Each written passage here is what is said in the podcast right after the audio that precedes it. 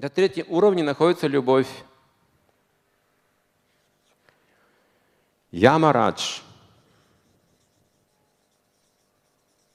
Ямарадж – это бог смерти. Яма – это могила еще в нашем переводе, но яма – это божество смерти.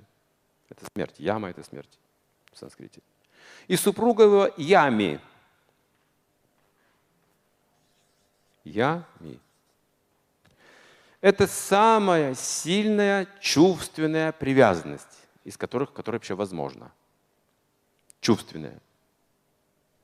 Это самая сильная, глубокая чувственная привязанность, когда чувства проникают в разум и сердце именно. Например, вы замужем, вы женаты. И вдруг вы влюбляетесь в кого-то. И что происходит?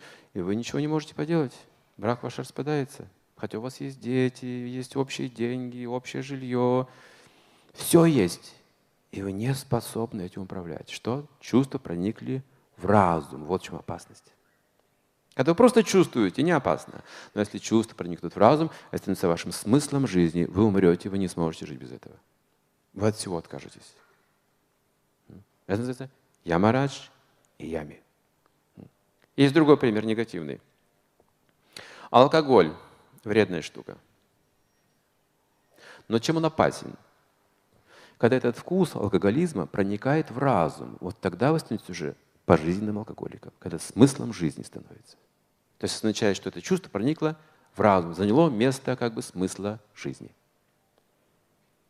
Но если ваш разум не принимает это, то есть организм вы пьете иногда, чувствуете это, но разум не принимает, эффект такой, как лотос, который погружают в воду, вытаскивают, он снова сухой, не смачивается, не оскверняется грязной водой.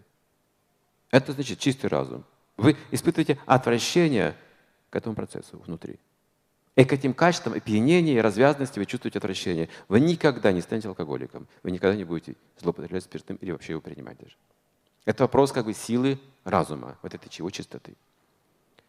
И вот когда эти чувства мужчины и женщины проникают глубоко в сердце, они вымещают туда все, проникают в разум, и вы жить друг без друга не сможете. Все. Если умирает один, сразу умирает и другой. Невозможно. Ромео и Джульетта.